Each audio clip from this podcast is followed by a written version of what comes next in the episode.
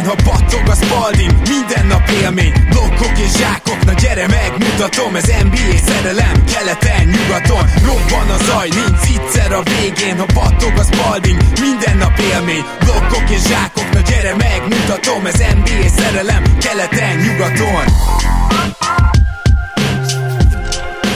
Éj jó! Szép jó napot kívánunk mindenkinek! Ez itt a Rap City keleten-nyugaton podcast a mikrofonok mögött Zukály Zoltán és Rédai Gábor. Szia Zoli! Szia Gábor, sziasztok, örülök, hogy itt lehetek. És végre itt lehetünk a playoffnál, ugye azt mondtuk nektek múltkor, vagyis hogy legutóbbi podcast alkalmával, hogy bizony majd a kiesőkkel kezdünk, illetve tőlük való búcsút, de rájöttünk, hogy playoff beharangozó most előrébb való, úgyhogy ma hallhatjátok a nyugati playoff beharangozót, holnap hallhatjátok a keletit, és valamikor a hét második felébe csütörtökön vagy pénteken pedig elbúcsúzunk a hat kiesett csapattól. Arra az adásra, és nagyon készülünk az is nagyon érdekes lesz, de, de most az első a playoff csapatoknak, a, a, a, illetve párharcoknak a beharangozása, és ehhez majd a mai és a holnapi podcastben is lesz segítségünk. A mai nyugati adásnál ez nem más, mint kedvenc egyzőnk Coach T, vagyis Gedei Tibor. Szia Tibi! Sziasztok, és nagyon-nagyon szépen köszönöm a meghívást. Szia Tibi, én is üdvözlök, és Gáborra visszacsatolva. Szerintem rendben van, hogy a playoff csapatokkal kezdünk a, az életben is a, a győztesek, ha megérdemelt, ha nem, mert nem mindig az, megkülönböztetett figyelmet kapnak. Hát ez kétségtelenül így van. Elsősorban ugye arra gondolunk itt, hogy amikor egy playoff párharc elkezdődik, akkor azért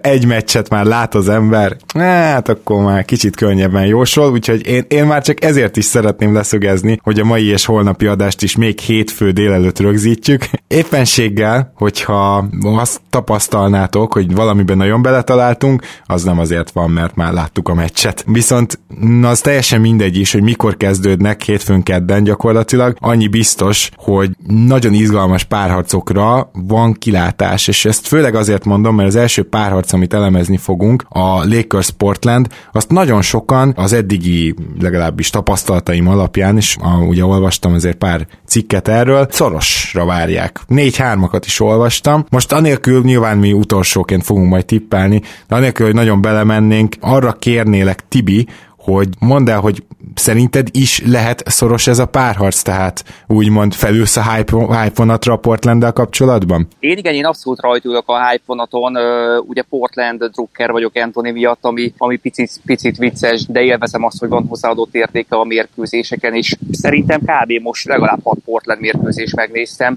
Ugye szakmailag picit nehéz ezt az egészet alátámasztani, hiszen nagyon-nagyon rossz fit a Portlandnek a Lakers, egy, a Portland nem védekezik szinte soha, itt meg pont azokon a posztokon, ugye Jamesre, illetve, illetve Davisre semmilyen opció nincs a Portlandnek, és ennek ellenére azt mondom, hogy ez lehet egy nagyon-nagyon izgalmas párharc, hogyha a Portland tudja hozni azt a scoringot, amit, amit mostanában láttunk tőlük, és védekezésben pedig kitalálnak egy picit hasonló dolgot, amit, amit Nurse csinált a Lakers ellen a Torontóval, hogy uh, James duplázzák, hogy befele teredik tudatosan, és egy passzról is folyamatosan mennek rá, Davis pedig minden spotba folyamatosan duplázzák, és uh, én úgy gondolom ez egy működőképes dolog lehet úgy is, hogy nincsenek kifejezetten jó védők. A Toronto megmutatta a receptet, itt annyi lesz a különbség, hogy nyilván a gyenge oldali védekezés nem lesz olyan szervezet, a closeoutok nem lesznek olyan gyorsak és nem lesznek olyan pontosak, ergo kiegészítő személyzetnek könnyek dobások tudnak jutni, de szerintem az egyetlen út, hogy a Lakers megverjék, hogyha James és Davis-t limitálják. Na, ezt így be, bevezetésnek nagyon adom. Nézzük meg, hogy miért nincsenek ott ezek a, a védők. Zoli, nem tudom, te gondolkoztál-e a két rotáción, de nekem jelenleg fogalmam sincs, hogy például a Lakers két magassal kezde, valószínűleg megpróbálhatják, aztán átmennek Davisre, illetve a Portland kezdőjébe se vagyok biztos, mert hogy most ugye mm, ők is tudnak két magassal kiállni, és van ez a small ball kezdőjük, ahol Garrison Jr. a hármas és Carmelo Anthony a négyes, de melyikre tippelsz, hogy, hogy hogy próbálkoznak a csapatok majd elsőre? A Blazersnél szerintem adott a kezdő, és legalábbis az első meccsen Trent Jr. még a padról fog kezdeni. Aztán, hogyha nem úgy alakulna esetleg, például mondjuk Carmelo Anthony matchupja, neki hát azért én azt gondolom, hogy LeBron kell majd fognia, és az is egyértelmű, hogy hogyha visszafelé nézzük, hogy KCP lesz Lillardon, kezdésnek, ami megint csak, megint csak a, a tényleg az a matchup lesz, ami, ami kulcs, és ami akár eldöntheti majd nyilván hosszú távon ezt a párharcot. Itt lehetnek variálások, de, de szerintem teljesen egyértelmű, hogy a Carmel, Carmel Anthony, Zach Collins, Yusuf Nurkic, Damian Lillard és, és McCallum ötössel fognak kezdeni a Blazers, és ehhez fog igazodni a Lakers is, ami azt jelenti, hogy ők is gyakorlatilag két magassal fognak kezdeni. Ez teljesen esélyes, ugyanakkor szinte biztos vagyok benne, hogy a két csapat közül az egyik hamar, tehát a, aki mondjuk rosszabbul kezd, az azonnal módos, módosít ezen, és Egyet. hogyha várunk, várunk valamit, akkor azt várjuk, hogy ez átmenjen majd small ballba, akár már a második meccsre mindkét gárdánál. Abszolút szerintem időkérdése, és Gary Trent Jr. főleg amilyen színvonalon játszott, ő, ő a kezdőben fogja találni magát. Itt a kérdés az, hogy ki helyett egyébként. Én azt is el tudom képzelni, ugye, hogy, hogy egy olyan kezdő is lehet, ahol akár Carmelo Anthony és ő, ő lesz fent, és, és úgy szerintem jobban el lehet fedni Carmelónak a védekezésbeli hibáit, mint, mint a mostanival, tehát az Zach Nurkic kettőssel, főleg, hogy ugye tudjuk, hogy a Lakers szereti a, a pick and roll meccsapokat kihasználni, és LeBron nem fél majd orvérzésig tolni a, a, a pick and roll-t, hogyha működik már, pedig ezen a line ellen nagyon jó eséllyel működni fog. Hát igen, azon gondolkoztam, hogy, hogy Nurkicsot egyszer már ugye szinte leszette a pályáról Davis egy korábbi párharcban, és szerintem nyilván most is ezt kell elérni. Azt a két magasos felállással Lakers nem tudja annyira jól elérni, viszont hogyha Davis centerben van, akkor ugye Nurkisnak egyszerűen nincs helye, akármilyen jó védő. Bár, hát nyilván azért az is egy megoldás, hogy Nurkic folyamatosan beúzódik, és félig meddig zónáznak körülötte. Gyakorlatilag annyi a lényeg, hogy Davis duplázt, hogyha hozzá kerül a labda, James előtt meg tömörülj, és rákényszeríthetik esetleg a Lakers arra, hogy triplákat dobáljanak. Hát egyelőre úgy tűnik, hogy ez a legjobb recept a Lakers ellen, igaz Tibi? Vagy hát gondolom te is néztél azért Lakers meccseket is, emlegetted is már ugye ezt a Toronto ellenit, de hát Zolival mi is mondtuk, hogy ez egy nem annyira jó tripla dobó csapat, és egy finoman fogalmaztunk még, tehát lehet, hogy a jump shooting tímet kell valahogy csinálni a Lakersből, bár ahogy Zoli is mondta, nagyon nehéz lesz ezt LeBron ellen megcsinálni, szóval hogyha ő be akar törni, akkor elképesztő erőfeszítések kellenek ahhoz, hogy ne törjön be. Én azt az elvet vallom, hogyha ha valakinek a kezéből ki akarjuk venni a labdát és passzra akarjuk kényszeríteni, akkor azt meg lehet tenni. Ahhoz nem kellenek egyénileg extra védők, NBA szinten sem, mert nyilván, ha, ha valakit bedupláznak, az passzolni fog. Azért is mondtam, hogy ugye a Toronto picit tudatosan a mérkőzés több szakaszába is nem szokványszerűen, nem, nem, nem oldalirányba, hanem inkább befele terelte James, és egy passzról jöttek a segítések. Onnan nagyon-nagyon nehéz az egy passzra álló csapattársak megtalálni, és hát a Lakers ellen tényleg ez lehet az egyetlen út, hogyha, hogyha kiegészítő játékosoknak teret hagynak, és őket megpróbálják nehezebb spoták, spotább sútokra kényszeríteni. Arra pedig, hogy, hogy melyik csapat fog hamarabb szerkezetet váltani, szerintem biztos, hogy a Portland. A Portlandnek szerintem egyébként viszonylag fekszik a Lakers két magasos felállása. Sokkal-sokkal nehezebb lesz, hogyha Vogel gyorsan reagál és Davis küldi szerintem az, az működőképesebb lesz a Portland ellen, és szinte biztos, hogy, hogy Zach Collins helyett fog Gary Trent Jr. sokat játszani, és nála azt látom, hogy, hogy az, hogy a shootingja összeállt és brutális számokat hozott, az egy dolog, de egyre jobb védő oldalon, egyre több haszült tesz bele, pici apró dolgokat, amik, amiket a statisztika nem mindig mutat meg, úgyhogy, úgyhogy nála is szintlépés szintlépést várok, és kell az ő még további szintlépés ahhoz, hogy meglepetés legyen. Anthony meg úgy gondolom, hogy ebbe a csapatba akármilyen furcsa jelenleg kihagyhatatlan. A hiányosságai ellenére megtalálta a helyét, tudja, hogy tényleg spot shooter, mérkőzésen van négy-öt posztápja, amit nyilván nem hatékonyan, de egyszer-egyszer megold. Klát szituációkban ő nem remeg meg, azért, azért volt neki annyi kás már az életébe, hogy ő nem az a típus, aki ott meg ilyen. És egy picit azt várom, de nyilván ezek ilyen, ilyen kicsit ilyen ábrándok, de nem feltétlenül hívő ábrándok, hogy James ellen felszív felszívja magát, és ő lehet az, aki, aki nem fogja megfogni James, de talán egy icipicit tömeggel tudja úgy terelni, úgy lassítani, hogy, hogy ez egy jó párharc legyen. És ez tényleg kell hozzá, tehát hogy én is azt érzem, hogy a James-t egyáltalán nem tudja lassítani, nyilván nem egy ember erőfeszítéséből, de valakinek valamennyire legalább terelnie tudni kell őt, hogy a többiek jó helyen állhassanak, hogy úgy mondjam. Tehát, hogy, hogyha ez nem történik meg, szóval ami a felvetés eleje volt, ugye az, hogy a Portland egyszerűen nem tud védekezni, nincs is meg igazán az emberanyaguk. A Lakers viszont tud, és, és most nézzük meg ezt az oldalt is szerintem. Zoli, gondolom te se lepődnél meg akkor, hogyha Lilárdhoz még eljutatni is nehéz lenne a labdát ebbe a párharcba. Különösen azok után, amit itt az elmúlt meccseken produkált, szerintem minden józan egyző minimum a game túra, tehát minimum a második meccsre már duplázza, vagy, vagy mondjuk treppeli, vagy minimum a pick and roll-nál hedgeli őt, tehát hogy mindig két ember áll majd vele szemben, de, de azon se csodálkoznék, mondom, hogyha még eljutatni is nehéz lenne hozzá a labdát. Amikor eldölt, hogy, hogy Avery Bradley nem lesz ugye a bubble saját döntése miatt, családja miatt meghozza döntés miatt, akkor Fogel nevesítve létrehozott egy ilyen úgynevezett Avery Challenge-et, ami arról szólt, hogy hogyan tudják majd ezt az egyébként az idei szezonra borzasztó fontos, meglepően fontos játékossá vált Bradley-t pótolni, és ebben Rondó is hát segített volna. Ugye ő most végzett a karanténnal, de nem tudjuk, hogy, hogy az a, az új sérülés az hogyan gyógyul. Amit említettél, hogy ugye hogy a hedging és a különböző duplázási taktikák, ami, amiről hát láttunk szépen egy leckét arra, hogy hogyan nem kell csinálni, amikor a Mavericks védekezett. Igen, az, arról még mindig tudnék 10 percet beszélni. Ahhoz, abban nem feltétlenül értettem egyébként, hogy feltétlenül itt az atletikusság, hanem egyszerűen borzasztóan rosszul csinálták. Tehát lett volna igazából a Mavericksnek olyan játékos, aki szerintem atletikus elég atletikus ahhoz, hogy, hogy, hogy kiérjen rá. Nyilván a méret az, az probléma. Tehát nálunk ugye mindenképpen alulméretezett játékos lett volna rajta, és egyébként ez itt is meg lehet, mert ugye annak a rondónak kell majd valószínűleg a hátvéd rotációban besegíteni, ha és amennyiben fel tud épülni, aki eleve ugye alulméretezett, és ezt egyébként az ő elképesztő wingspanjével, ezt, ezt nyilván nagyon sok évig nem hogy tudta kompenzálni, de, de tényleg elitvédő volt. Ma már én nem gondolom azt, hogy, hogy Rajon Rondo elitvédő, viszont egy ilyen fontos fontos párharcban, ahol van egyébként kettő olyan játékos, akik maguk is alulméretezettek valamilyen szinten. Ugye Dém, Dém mondjuk az irányító poszton nem feltétlenül, de hát ő azért valljuk be nem elsősorban irányító szerepet játszik, és akkor ugyanez gyakorlatilag igaz McCallumra is. Ellenük akár, akár nyilván nem egy teljes meccsen akár, de semmiképpen sem egy párharcon át működhetne egy, egy, egy, egy magas iq rendelkező, tényleg motivált Rajon Rondo, és lehet, hogy szükség is lesz rá. Waiters nyilván nagyon pozitív dolgokat mutatott, védekezésben is meglepően jó volt, de nem nagyon lehet rábízni azért se. Én még azt mondom, hogy McCallumot se hosszú távon, és hát nyilván Lilárdot nem. Tehát én, én mindenképpen azt várom, hogy, hogy a, az elit mérettel rendelkező KCP kezdjen Lilárdon, ő a saját bevallása szerint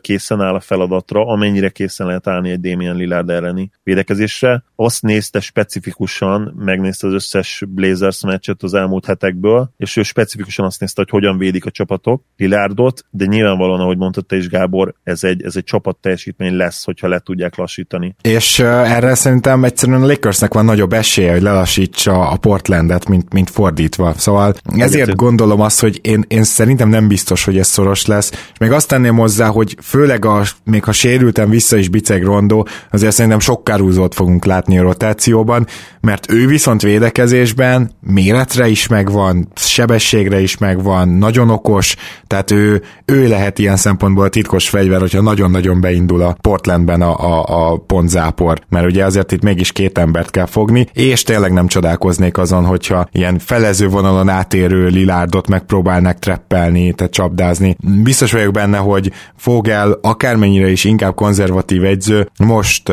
most ki fogja próbálni azt, amit egyzésen le, csak lehet gyakorolni, mert hogyha őket kiveszed a játékból, akkor, akkor, akkor bajban lesz a Portland. Ugye legtöbb esetben azt mondanám, hogy most Nurkic-sal kevésbé lesz bajban, de hogyha végül eljutunk oda, hogy Nurkic davis áll szemben, akkor Nurkic is bajban lesz. Szóval egyszerűen rossz matchup ez tényleg a, a Portlandnek, és ezt a gyönyörű szép ránt, amit végig csináltak, és végül bejutottak a rájátszásba, ezt egy másik csapat ellen sokkal inkább meg tud tudták, vagy meg tudnák koronázni szerintem. Na, ö, utolsó gondolatokat mondjatok, meg tippeket, én, én ezt el is kezdeném. Tehát én azt gondolom, hogy 4-1-re fog a Lakers nyerni, és, és azt is gondolom, hogy a Lakers ellen a Portland abszolút nem fog rendszeresen 120-130-akat dobálni. Én nagyon sok rondót szeretnék a pályán látni, az a Portlandnek a védekezését, a, a, a viszonylag nem létező védekezését azért nagyon-nagyon megkönnyíteni. Ez Zoli is mondta, hogy már nem elitvédő, úgyhogy én, én remélem, hogy, hogy tényleg picit kárba lehet, Druckerként, hogy, hogy ez a forgatókönyv,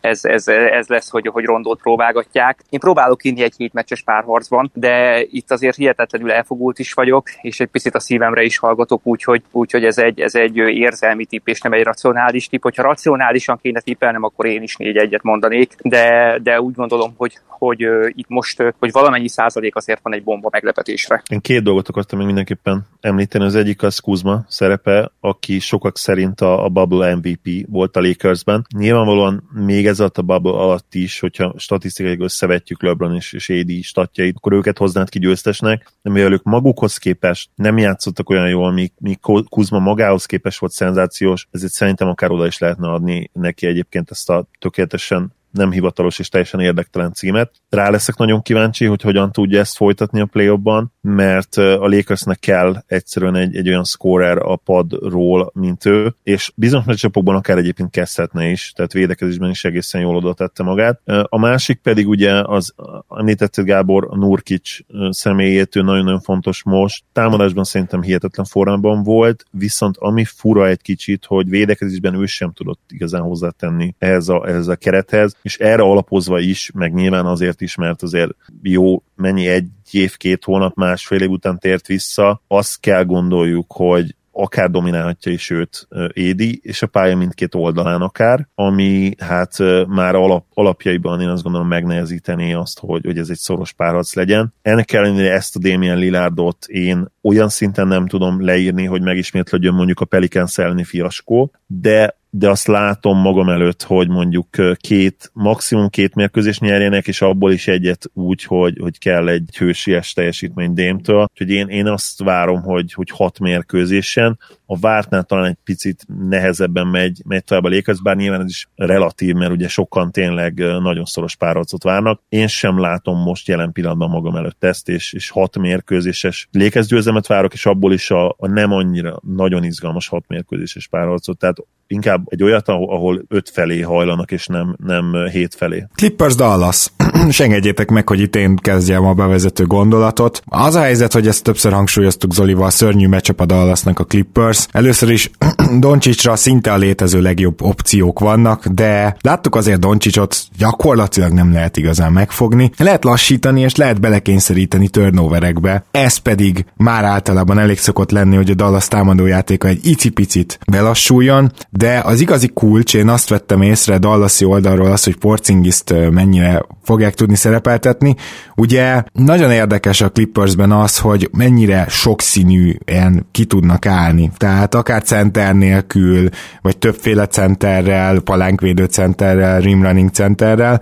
Most, most ez tényleg ez, ez, ez a lényeg, hogy Porcingis egyetlen egy dologtól kell megóvni, és ezt láthattuk egyébként a Zoli által nemrég szóba hozott mérkőzésen is, csak attól kell megóvni, hogy védekezésben neki ki kelljen menni a palánk alól. Hogyha ez sikerül, akkor Porzingis valószínűleg masszív pluszos lesz a pályán, hogyha nem, ha nem sikerül, akkor viszont támadásban nagyon-nagyon jónak kell lennie ahhoz, hogy, hogy a Dallasnak legyen esélye. Tehát én azt gondolom, hogy Dallas oldalról inkább Porzingis lehet a kulcs egy viszonylag szorosabb összecsapáshoz, a másik oldalon pedig nyilvánvalóan a, a bárkit nevezünk ballhandlernek, Reggie Jackson, Kawhi Leonardot, Paul George-ot, vagy Lou Williams-t, de tényleg bárkit is, bárkinél is van a labda, a Dallas pick and roll kell és lehet megverni, és szerintem rogyásig fogják ezt játszani a Clippers, úgyhogy gyakorlatilag eléggé adott a recept, és nem vagyok benne biztos, hogy mibe kapaszkodhat a Dallas, hogy esetleg szoros legyen ez a párharc, de hát Zoli, kérlek mondd el, hogy ha optimista vagy esetleg, akkor miért vagy az? Nem vagyok optimista párharccal kapcsolatban, inkább én azt gondolom, hogy realista vagyok. Itt olyan egyértelmű matchup előnyök vannak a Clippers számára, amit nehéz áthidalhatónak látni. Akkor lenne ez áthidalható, hogyha ha Luka tényleg lehozna egy, egy földön túli párharcot, azt pedig én nem látom magam előtt. Tehát még akkor sem, hogyha tehetségében ez benne lehet. Biztos, hogy ideges lesz, független attól, hogy ő már nagy pillanatokat átélt, azért ez mégiscsak az NBA playoffs, ez az első NBA rájátszása, és, és ugyanúgy meg lesznek a, a, a pillangó rúgok a gyomorban. Független attól, hogy, hogy Európa bajnok meg Final Four győztes és MVP. Nem hiszem, hogy annyit számít az, mint amennyit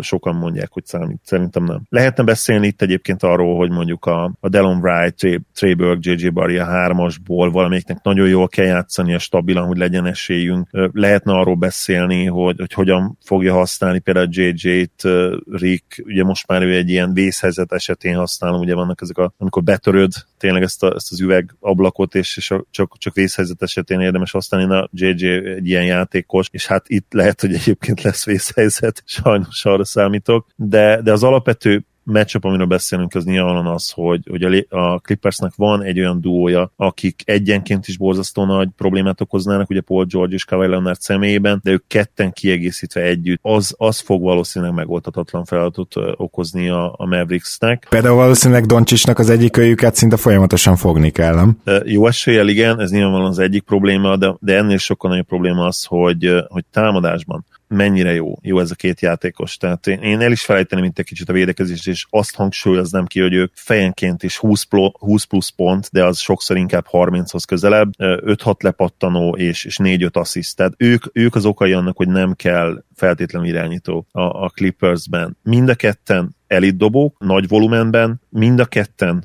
alkalmasak arra, hogy nehéz félpályás kosarakat szerezzenek, amikor szükség van rá, főleg nyilvánvalóan Leonard. Bocsánat, csak kis kiegészítés, kedves újabb hallgatóink, félpályás támadásban szerzett kosarakra gondol, az nem félpályáról rádobott kosarakra. Így van, ugye, amikor lelassul a játék, és tényleg nem gyors indításból kell megszerezned a pontjait nagy részét, hanem, hanem vagy kidolgozott, vagy, vagy egyéni akciókból, és főleg az utóbbiban zseniális ez a két csávó. Tényleg az az analógia jutott eszembe, hogy ők, ők két Terminátor, csak annyi ugye, hogy George még a, még a régebbi modell, Kawai pedig ez ugye, ugye ez a T-ezres, amelyik hát újra össze tudja rakni magát, és hát ő tényleg újra összerakja magát fizikailag is mindig, amikor már azt hinnénk, hogy, hogy, hogy bicceg, akkor is egyszerűen eljut a pályán azokra a helyekre, ahova ő el akar jutni, és, és kivégez. Nem nagyon lehet mit csinálni ellenük az igazság, hogyha ők egészségesek és jól játszanak, akkor maximum az a kérdés, hogy mennyire tudjuk szorosra tenni ezt a párharcot, és ehhez pedig az, arra lesz szükség, hogy ugye kiegészítő embereink jól játszanak, hogy Dorian Finney-Smith bedobálja ugyanúgy a triplákat, mint az alapszakaszban, hogy Maxi, hogyha esetleg lesznek szoros meccsek, be tudja dobálni azokat a bizonyos sarok triplákat, amiket egyébként olyan jól dob, de, de amikor meg nagyon szükség lenne rá, akkor nem mindig. És persze THG, ugye Tim Hardaway Jr.-nak is hoznia kell azt az egyébként első hónapok után kiváló formát, amit az alapszakaszban mutatott,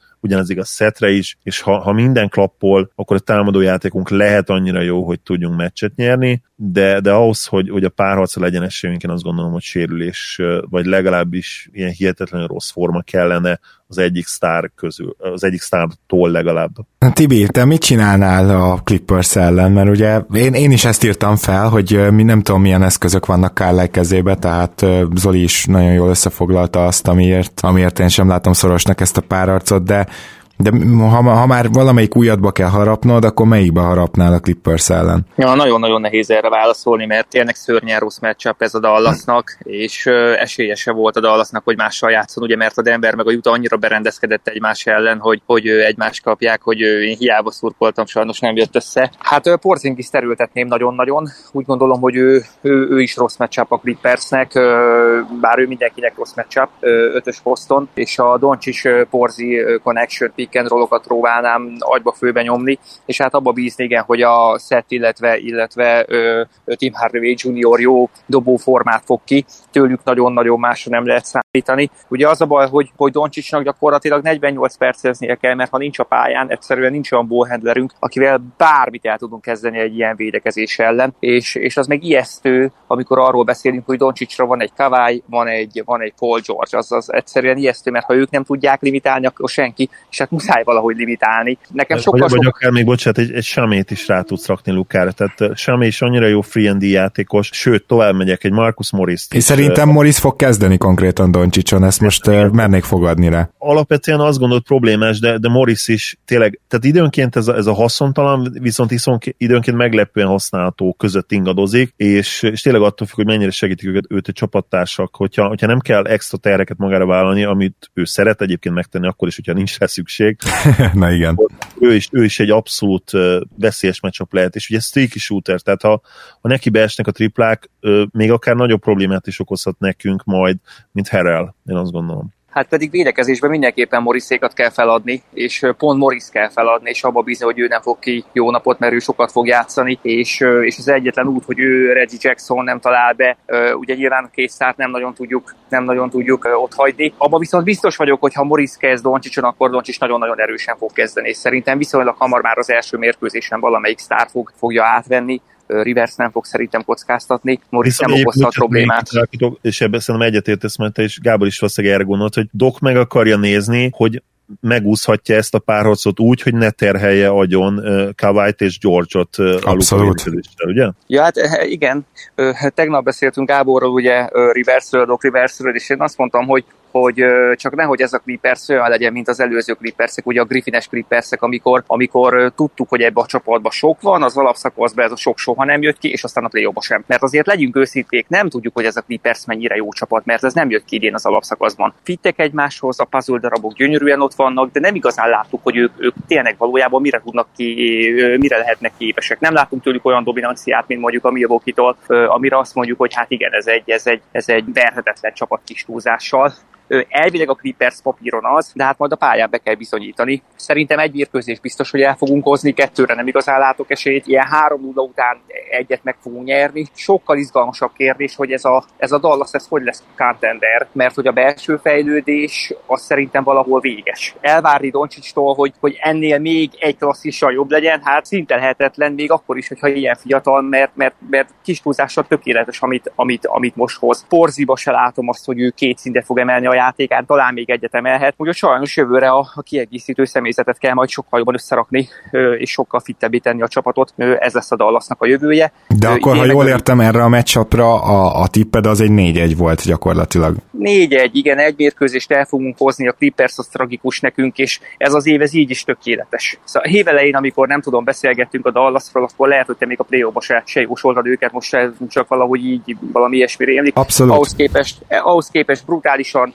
jó évet zártunk, all-time extra támadó játékot hoztunk, Doncsics olyan szintet emelt a játékán, amire megint senki nem, nem tett volna szerintem kis túlzással egy garas sem, boxkor statisztikákban mindenképpen, de nyilván eye is, Horzi is hozza azt, amit elvártunk tőle, úgyhogy brutálisan elégedett vagyok. Hogyha két meccset nyerünk, akkor, akkor, akkor nagyon boldog leszek. Mm, van egy olyan érzésem, hogy Zoli egy az egyben ugyanez a véleményed. Abszolút. Egy, egy hat meccses tisztes helytállás, az, az, sőt, az már több is lenne, mint tisztes helytállás, én azt gondolom, az csodálatos lenne. Én nem tippeltem egyébként számszerűleg a, a Lakers blazers de szerintem ti se, vagy ti tippeltetek? De, Még... én 4-1-et, a Tibi 4-3-at. És te Jó. azt mondtad, hogy max 4-2. Igen, tehát akkor azt be is vállalom, igen, tehát akkor legyen 4-2, és itt is akkor nyilván itt, itt optimistában már szintén egy 4-2-t jósolok a Clippersnek. Ahhoz, hogy két meccset tudjunk nyerni, ahhoz azért nagyon sok dolognak működnie kell én azt gondolom, hogy a leg, hogyha szívemre, illetve pont, hogyha nem a szívemre hallgatok, hanem az eszemre, a legvalószínűbb végkifejlet, amire én a legalacsonyabb ott adnám, az az öt mérkőzés. Uh-huh.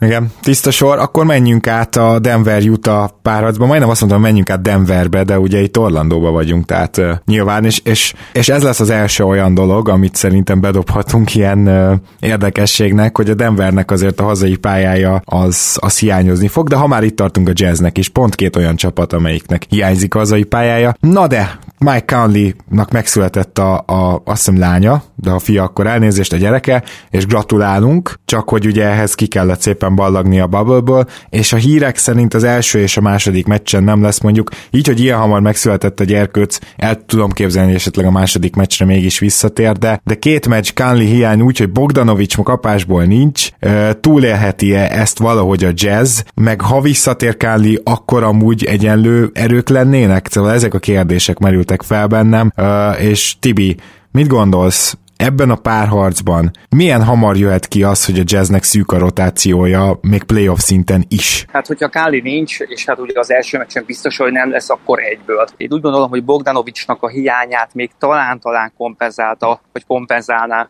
Barton és Gary Harris hiánya, de így, hogy nincs Conley, így nem tudom, nem bírom elképzelni, hogy a, hogy a jutamérkőzés nyer a Denver ellen. Nyilván valamennyi matematikai esélyük van, de itt 2-0-val fog a párharc indulni, és szerintem el is fog viszonylag gyorsan dőlni. Már eleve Bogdanovics kiesése szerintem kb. pótolhatatlan. Attól, hogy a védekezésük egy picit nélküle feljavult, pont, a, pont attól voltak idén szerintem nagyon-nagyon veszélyesek, hogy Bogdanovics négyes poszton brutálisan jó fit volt, és a támadó játékon olyat tudott húzni, hogy a, a közepes védekezése az teljesen kompenzálva volt. Hogy normál esetben a két csapat hogyan viszonyul egymáshoz, mi lenne a matchup, azt nem tudom. Nehéz választ adni rá, de valószínűleg én a jazz tartanám kicsivel esélyesebbnek. Azon egyszerűből kifolyólag, hogy bár mindkét csapatra jellemző a folyamatosság, ami a rostert illeti, a magra gondolok itt elsősorban nyilván a jazzbe érkezett kettő nagyon fontos új elem, új játékos, de ami a kiegyensúlyozottságot illeti, sokkal inkább igaz a Utah Jazzre. A, a Nuggets továbbra is az a csapat, amelyiknek a plafon szerintem írtózatosan magasan van, de ami a kiegyensúlyozottságot illeti, és ugye ez általában az elit csapatok sajátja, azt, azt továbbra sem tudják megtalálni. Ez az idei szezon egyébként lehetett volna ez a szezon, amikor ezt megtalálják, de ugye a sérülések megint közbeszóltak. Bármilyen rotációt próbált összerakni Melon, amelyek közül egyébként több rendkívül jól működött is, a, a sérülések mindig beleszóltak. Itt nyilván elsősorban a jelen pillanatban az a kettő darab kezdő játékos kiesése, akik ugye nem nagyon tudtak játszani, az egyik az ugye Harris, a, a másik pedig Barton csípő, illetve térsérülés miatt, hogy őket hogyan tudják majd visszaintegrálni, az egy nagyon-nagyon jó kérdés lesz. Most már elvileg tudnak majd játszani, de de hát forma, a forma az borzasztó nagy kérdője. Náluk ugye alapban is főleg ugye Harrisnél ne, nehéz tényleg megesen, hogy hogyan fognak reagálni. És bár talált például ugye Michael Porter Jr. személyében olyan játékost Melón, aki hát nem csak, hogy át tudta venni a tereket, de, de meglepően kiegyensúlyozott a jó volt támadásban. Egy playoff szériára azért nem feltétlenül bíznám rá például MPG-re a második számú opció szerepet. És én pont emiatt, a Nuggets tényleg hatalmas kérdőjel, én őket senki ellen nem írnám le, viszont senki ellen, egy ilyen tartalékos jazz ellen sem mondanám azt, hogy ők egyértelműen fogják húzni az első meccset, mert abszolút bennük van az, hogy, hogy meginognak. Na igen, itt például a két egyző közötti különbség az azért eléggé egyértelműen a jazz oldalára dönti a, a a mérleget, ezt nem biztos, hogy ezt így jól mondom, mert ugye amelyik lejjebb van, az a nehezebb, akkor végül is, de jól mondom. Szóval ott kezdeném az egészet, hogy szerintem a jazznek ki kell találni majd különböző sémákat, ahogy ezt minden évben kiszoktak, arra, hogy mi az, amit megengednek a Denvernek, és mi az, amit nem. Mindent nem fognak tudni lefogni. Ez ugye két nagyon lassú csapat, úgyhogy, úgyhogy nem lesz annyira sok lerohanás, ezt várhatjuk, és nem lesz annyira sok pont sem. Viszont amit én csinálnék a jazz helyében, az az, hogy hagynám Jokicsot dobni. Megpróbálnám Goberrel inkább a gyűrűt védeni, Jokic dobáljon középtávoli, dobáljon akár triplát, csak a passávokat próbálják meg lefogni, és kíváncsi vagyok, hogy ezt láthatjuk-e. Viszont ez csak egy ötlet, ugye azon ötleteltem, hogy, hogy mi, mi a francot kellene csinálni a Denver ellen, hogyha a jazznek a védekezése az egyetlen, amiben igazából kapaszkodhat, és szerintem ezt nyilván támadásban tudjuk, hogy mi történik majd. A Denver, bocsánat, a jazz támadja messze a legtöbbet a gyűrűt az egész ligában, a Denvernek itt van némi gyengesége, úgyhogy most is gyűrűt fognak támadni 0-24 a Utah Jazz játékosok. Az is egyébként érdekes és fun fact, hogy ugye ők dobták a legjobb százalékkal a triplát az alapszakaszban, ami szerintem sokakat meglep, de nyilván egy, egy Miami továbbra is a legjobb tripla dobó csapat a ligában, sokkal többet dobtak rá, mint a Jazz. A Jazz elsősorban betör és onnan kioszt. Na most, oké, tehát támadásban egy elég szimpla és adott terv van, ami szerintem Kánli nélkül nem is nagyon fog működni, mert ugye Tori Craig ellen rendszeresen nagyon szenved Donovan Mitchell, úgyhogy ha, ha Mitchell elfogy, akkor nem tudom, hogy majd Moody, meg Clarkson, meg ezek fogják támadni a gyűrűt, tehát bajba lesznek. Viszont védekezésben, ha, ha valamit tudnak ezzel kezdeni, hogy Jokicsnak monster meccsei vannak, 40 pont, nem tudom mennyi, de a többieket tudják limitálni, akkor ez lehet esetleg egy, egy módszer. Tibi, kíváncsi vagyok, hogy mit gondolsz erről a, az ötletemről. Hát ha jutának tényleg az egyetlen esély az, hogy kiválasztják, hogy mit adjanak fel a Denvernél, és akármilyen furcsa, én is ezt választanám, hogy Jokicsot hagynám teljesen érvényesülni, feladnám a kinti dobását, és Gobert nem szedném ki a palánk alól, hanem ugye ring protectionre használnám, és annyira védeném a festéket, amennyire csak lehet, és a passávokat védeném, hogy mindenképpen Jokicsnak a passzjátékát elvegyem, és, és a scoringját pedig meghagyjam. Azért ez egy nagyon nagy veszélyes játék, és hogyha ez még működik is, nem tudom, hogy, hogy a támadó játékon mit fog kezdeni a Utah. Szóval ennek a Utahnak így Conley nélkül és Bogdanovics nélkül gyakorlatilag nincs is támadó játék, azért ezt mondjuk ki. És Donovan Mitchellnek a, a, a ballhandlingére, a playmakingére építeni szerintem nem lehet. Jó játékos, de nem hatékony játékos, és így, hogy még nagyobb usage kell dolgozni, hogy hatékonysággal valószínű még inkább romlani fog, úgyhogy én nem látom ebbe a párharcba azt. Még úgy is, hogy a Denver egy pici csóker csapat, azért mondjuk ki, de így se látom azt, hogy ez egy szoros párharc lehet. Én négy egyet tippelek, nem tudom, hogy a tippelés ideje eljötte, de én négy egyet tippelek, és ebben nagyra, nagyba közre játszik Conley gyerekének a születése. Zoli, nálad mi a tipp, és mik az okok? 4-2 embernek, de, de borzasztóan szoros mérkőzésekre számítok. A, a jazz megmutatta nem csak egyébként a bubble de főleg a bubble de szer- szezon során is, hogy, hogy nehéz azért agyonverni őket. 3-0-ra nyerte a, a Denver egyébként az alapszakasz párharcot, de, de mindegyik mérkőzés gyakorlatilag szoros volt. Azt hiszem összesen 11 pont volt a három meccs közötti különbség, vagy között a különbség. Volt egy hosszabbításos meccs is. Jokic dominált, nagyon-nagyon jól játszott. Gobert egészen jó matchup neki egyébként támadásban, én azt gondolom, de nehéz, nehéz tényleg kiszámítani azt, hogy, hogy Michael Porter Jr. mennyire lesz jó, hogy ez egyébként normál esetben mélységben masszívabb masszívan jobb Nuggets tud-e dominálni ezen a fronton, a nagyon-nagyon rövid és hát gyeng, kifejezetten gyenge cserepaddal rendelkező jazz, vagy tud-e esetleg Snyder kompenzálni azzal, hogy rommá játszatja a, a kezdőket, még akkor is, hogyha ezzel egyébként esetleg a, a későbbi fordulók esélyeit csökkenti, de hát valahogy túl kell jutni nyilván az első körön, és, és meglátjuk, hogy ez mennyire fog kijönni. Én azt gondolom, hogy a Nuggets azért valahogy megoldja majd az első kör, de ha esetleg vannak, akik arra számítanak, hogy ez egy nagyon könnyű párharc lesz, azt már most magabiztosan megcáfolnám, tehát nem a, a Nuggets nem igazán tud ezen a ponton még a, az evolúciójának az e, ezen a pontján, ezen az állomásán könnyen párharcot nyerni megkockáztatom, hogy szinte akármelyik NBA csapat ellen biztos lenne egy pár, akit, akit nagyon meg tudnának verni, de az nem a jazz lesz. Nem tudom, hogy utolérheti a jazz ez a, ez a rotáció rövidség annyira, hogy, hogy egyértelmű legyen a párharc. Én is Zoli gondolata mentén egyenesen 4-3-at mondok. Ez nyilván már meglepetés lenne. Ezzel kicsit azt is számolom, hogy Kanli szerintem a második meccsre már visszatér, bár mondjuk Persze megértem, ha nem, természetesen, de kicsit azzal is számolok, hogy Snyder és Melon között azért ki fog jönni a különbség, de, de azt gondolom, hogy, hogy kevés lesz végül, kevésnek találtatik a, a Utah, mm, egyszerűen talentben. Még ha Michael Porter Jr.-ra egy Royce O'Neal elég jó védőnek is tűnik, azért itt a Denveri pad a, jazz padjával összehasonlítva még playoff környezetben is nevetségesen, sokkal-sokkal jobb. És, és a, a Jokic, bocsánat, közelkötök, hogy a, a Jokic Gobert matchup mellett egyértelműen a Murray Mitchell lesz az, ami, ami még döntő lehet.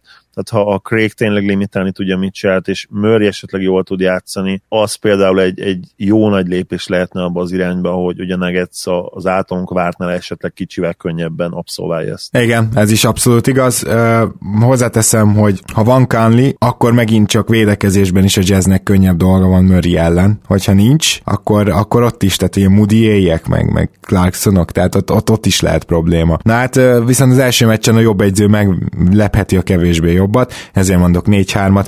De menjünk tovább, mert van még egy negyedik, ötödik páratunk, ez a Houston OKC, amiről tudjuk, hogy Westbrook valószínűleg az első két mérkőzésről garantáltan hiányzik, ez hatalmas kiesés a Houstonnak, és azért, ahogy nézi az ember a tippeket, nyilván szinte minden egyes első körben, minden évben van egy upset. Van, amikor a a, a nem a kiemeltebb csapat megy tovább. Na, hát gyakorlatilag most mindenki itt tippeli be az upsetet, tehát én azt látom, hogy, hogy a tipposzlopokban itt van a 3-4, itt van a 2-4, és a kérdés az, hogy ez mennyire jogos, mennyire alapos, hogyha mondjuk azzal számolunk egyelőre, hogy Westbrook kettő mérkőzésen keresztül hiányzik majd.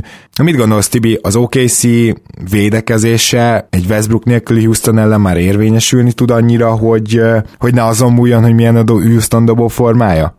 Én egy picit megfordítom, szerintem a Westbrook nélküli Houstonnak egyszerűen nem lesz annyira jó támadójátéka. Hardenre kell koncentrálni, és nincs olyan secondary ballhandler, főleg úgy nem, hogy Eric Gordon ugye sérülésből jött vissza, aki bármilyen terret is le tud Hardenről venni. És a tranzíciós játék az teljesen, ha nem is fog összeomlani, de nyilván nem lesz olyan hatékony, mert hát ebbe Westbrook fantasztikus volt, és szerintem felállt védelem ellen is nagyon-nagyon feküdt neki a rendszer, a four out és Westbrook egy-egy, az, az bot botrányosan feküdt. A, a Harden egy-egy-egyből, kettő-kettőiből azt, hogy őt adták föl, és hihetetlen kontra egy-egye volt, hogy elfogadta, hogy nem kell pull-up jumpereket dobni, hogy elfogadta, hogy mérkőzésen nem kell csak kettő darab három pontost rádobni. Szerintem Westbrook élete legjobb játékát idén mutatja be, leghatékonyabb játékát. Az ő elvesztése szerintem pótolhatatlan. Nem azt mondom, hogy két mérkőzést a Houston el fog bukni, de hogyha Westbrook nélkül kettőt elbuk, és 0-2-nél jön vissza, akkor onnantól, ha nem is tölt el a párharc, de szinte biztos, hogy onnan nagyon nehéz lesz fordítani. És hát én az OKC-nek szurkolok, mert, mert amit csinálnak azért az egy tündérmese. Onnantól, hogy, hogy, hogy, ahogy ez a csapat összeállt, hogy elemezgettük, hogy amúgy nem is olyan rossz a kezdőt, hogy, hogy nem rossz játékosok viszonylag fittek egymáshoz, hogy aztán hagyták, hogy ezt a szezont végigfussák, úgyhogy én nagyon-nagyon szeretném őket a második körbe látni. Semmi bajom a Houstonnal, és tetszik ez a small ball, mert legalább valami új, valami olyan, amit eddig még nem láttunk, ez a five out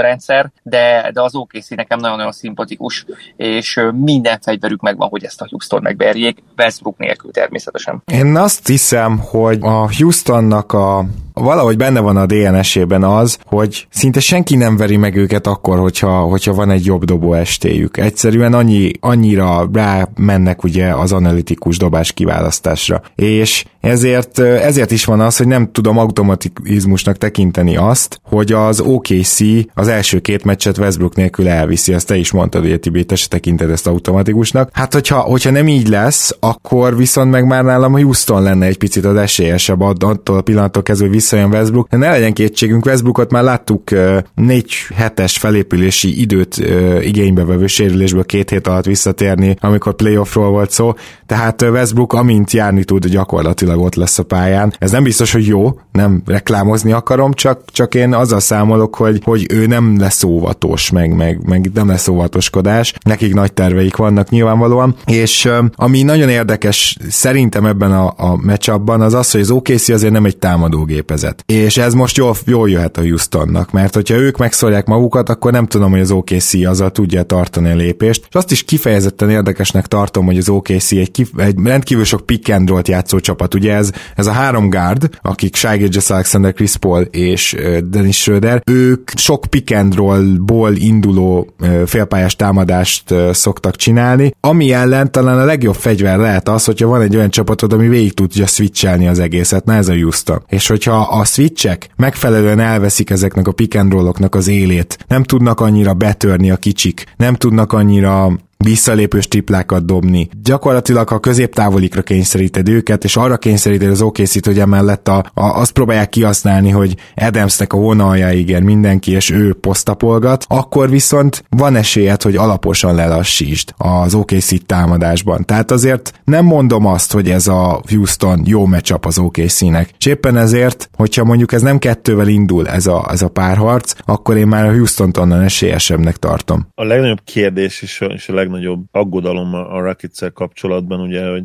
Westbrook neki hogyan tudnak majd lepattanózni. Az nem meglepő, hogy, hogy a Bubble-ben is magasan a legrosszabb, bűn, magasan a legrosszabb lepattanó százalékuk nekik volt. És akkor ugye bemennek egy olyan párharcba, ahol ahol nem fog játszani gyakorlatilag az ennek a generációnak a legjobb lepattanozó hátvédje, ugye Russell Westbrook, akire még akkor is igaz ez a cím, hogyha tudjuk, hogy hogy ez csapatkoncepció is részben. Anélkül is én azt gondolom, hogy, hogy tényleg egyértelműen a legjobb lepattanozó irányító ebből az érából. És kérdés az, én normálisan nem nagyon szoktam csapatlepattanózásról beszélni, mert nem gondolom azt, hogy ez a legfontosabb faktor, de amikor meccsről meccsre dominálnak, ebben a statisztikában egyszerűen lényegesen lecsökkented a, a, a győzelmi esélyed azért, mert, mert új és új lehetőségeket teremtesz egy olyan gárdának, amelyiknek erre szüksége van. És ez lesz, ez lesz itt a kulcs, mert az OKC, ahogy mondtad Gábor, nem ez a tökéletesen támadó scoring gépezet, viszont ha, ha állandóan second chance, második esély lehetőséget kapnak, akkor ezzel lehet, hogy élni tudnak párharc szinten is.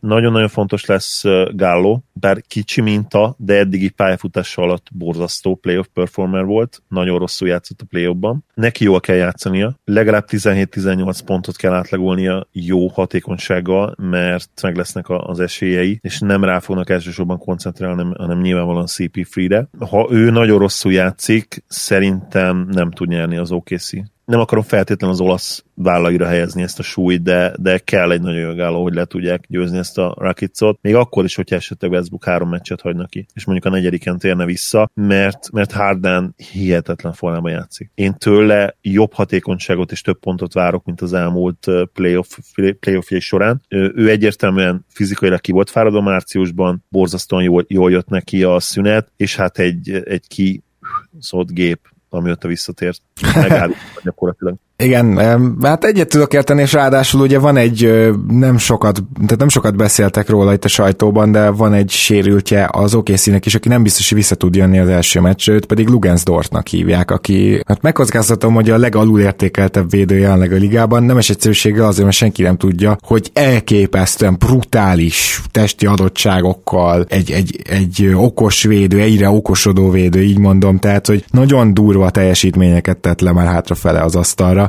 és nyilvánvalóan... Mája Gyuri barátunk tudja, tehát ő, ő ismeri ezt a játékost, és ő, ő képben van, de valóban nem sokan beszélnek Dortról. Hihetetlen, hihetetlen adottságai vannak annak a srácnak valóban. Na most ugye nyilvánvaló, hogy a Harden ellen ő lenne a, nem a megoldás, nem nagyon oldják meg Hardent, ugye senki, ő lenne az, aki valamennyire képes lehet megizzasztani Hardent, rá is szükség lesz. Na, de hát eh, nagyjából felsoroltuk akkor, hogy, hogy mire számítunk és mik az érveink, és úgy érzem, hogy más végeredményeket fogunk kihozni. Én kezdeném a tippelést, szerintem 4-3-ra nyer végül a Houston Rockets, és azért gondolom ezt, mert Westbrookat egyszerűen úgy ismerem, hogy fél lábon is visszajön a harmadik meccsre, és szerintem nem 2-0-al fog indulni ez a történet, hanem egy egyel. Onnantól pedig egyszerűen lesz még három olyan meccs, amikor kellően jól dob ahhoz a Houston, hogy azt már az OKC támadás beli képessége az, az ne tudja tartani, úgymond egyetértek Zolival abban, hogy Gálótól például nagyon jó széria kéne, de nem csak tőle, hanem szerintem az OKC támadójátékát nem lehetetlen megállítani, vagy lelassítani, amúgy sem annyira elit, és ezt a Houston meg is fogja próbálni, és talán a lepattanók sem fognak annyit számítani. Nyilván ez még nagyon változtathat a képleten, hogyha akkor a lepattanó fölénybe kerül az OKC, hogy támadó pattanókat is folyamatosan tud szedni, akkor megfordulna a történet, de én most 4-3 Houston mondok. Egész szezonban azt vártam az okc hogy kipukkadjanak. Nem, hogy nem tették ezt meg, de, de gyakorlatilag még, még, ha lehet mondani, még erősebbé váltak. Egyrésztől ez számomra nagyon nagy meglepetés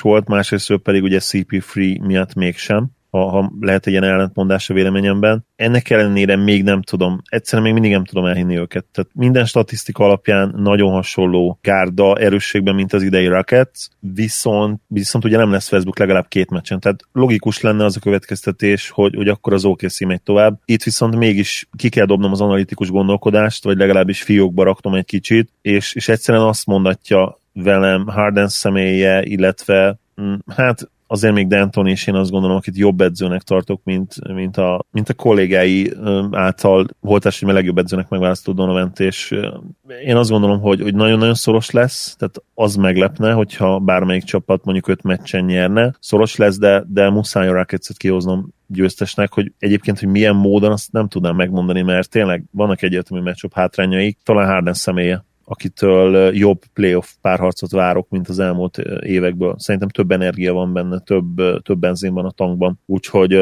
lesz pár kőkemény mérkőzés, lesz legalább szerintem kettő hosszabbításos, de, de hat mérkőzés jön a Rockets-et mondom. Na Tibi, akkor tovább megy az OKC akkor? 20 után nagyon nehéz, mert ő majdnem pontos eredményeket diktált be, ugye azt is megjósolt, hogy hány hosszabbítás lesz. Én azt tippelem, hogy nekem Dort, illetve egy picit lehet, hogy meglepődtök, de Robertson ő, szerintem extra fit lesz Harderre, és ő fogják tudni lassítani. Nekem nagyon tetszett Robertsonnak a visszatérése is, és őt, őt, őt külön is figyeltem a mozgását, és mérkőzésről mérkőzésre egyre inkább fel tudott gyorsulni, stabil volt, jó döntéseket hozott, szerintem fog szerepet kapni, most 8-10 percekre kell gondolni, de annyit biztos. Adams-től nagyon-nagyon jó szériát várok, és nála egyébként is szerintem megfigyelhető az, hogy ha nagy ritkán mismatchbe kerül, akkor az brutálisan jó használja ki. Annyira sallangmentes és annyira hatékony a gyűrű alatt abban nagyon-nagyon kevés szituációba, hogy tőle tényleg monster mérkőzéseket várok, és én OKC tovább jutást, én 4-2-t mondok. Tegnap még 4-3-at mondtam volna, de, de most már nagyon magabiztos vagyok, mert, mert meggyőztem magam, hogy, hogy az első két mérkőzést azt el fogja hozni az OKC, utána Westbrook visszatér, és, és onnantól hoznak egy K2-2-t, úgyhogy 4-2 lesz. Na kérem, akkor megtettük tipjeinket, és végigmentünk a nyugati playoff párharcokon. Reméljük, hogy kedves hallgatók ti is élveztétek, ti is velünk gondolkoztatok. Tibi, nagyon szépen köszönöm, hogy itt voltál ma is. Én nagyon-nagyon szépen köszönöm a meghívást. Én is köszönöm, hogy itt voltál, Tibi. Mi pedig holnap is jelentkezünk, úgyhogy igazából szinte el se kell köszönnünk, Zoli, de azért természetesen köszi, hogy ma is itt voltál. Hát holnap már a keleti beharangozót hallhatják tőlünk a kedves hallgat, nézőhallgatók. Örülök, hogy itt lehettem, és a javicska tévedek, de a keletit is ma veszük fel. Valóban nem fogjuk tudni. Amikor halljátok, nem, fog, nem tudjuk az eredményeket, nem tudhatjuk az eredményeket. Remélem azért jól tippelünk, meg kiderül. Örülök, hogy itt lettem. Szia Gábor, sziasztok! Kedves hallgatók, tehát akkor figyelem, egy nappal később már jövünk is, aztán majd a hét végén is, és akkor végre itt van a playoff. Szerintem mindannyian örülünk, úgyhogy addig is minden jót kívánunk nektek, és tényleg jó meccs nézést. Sziasztok!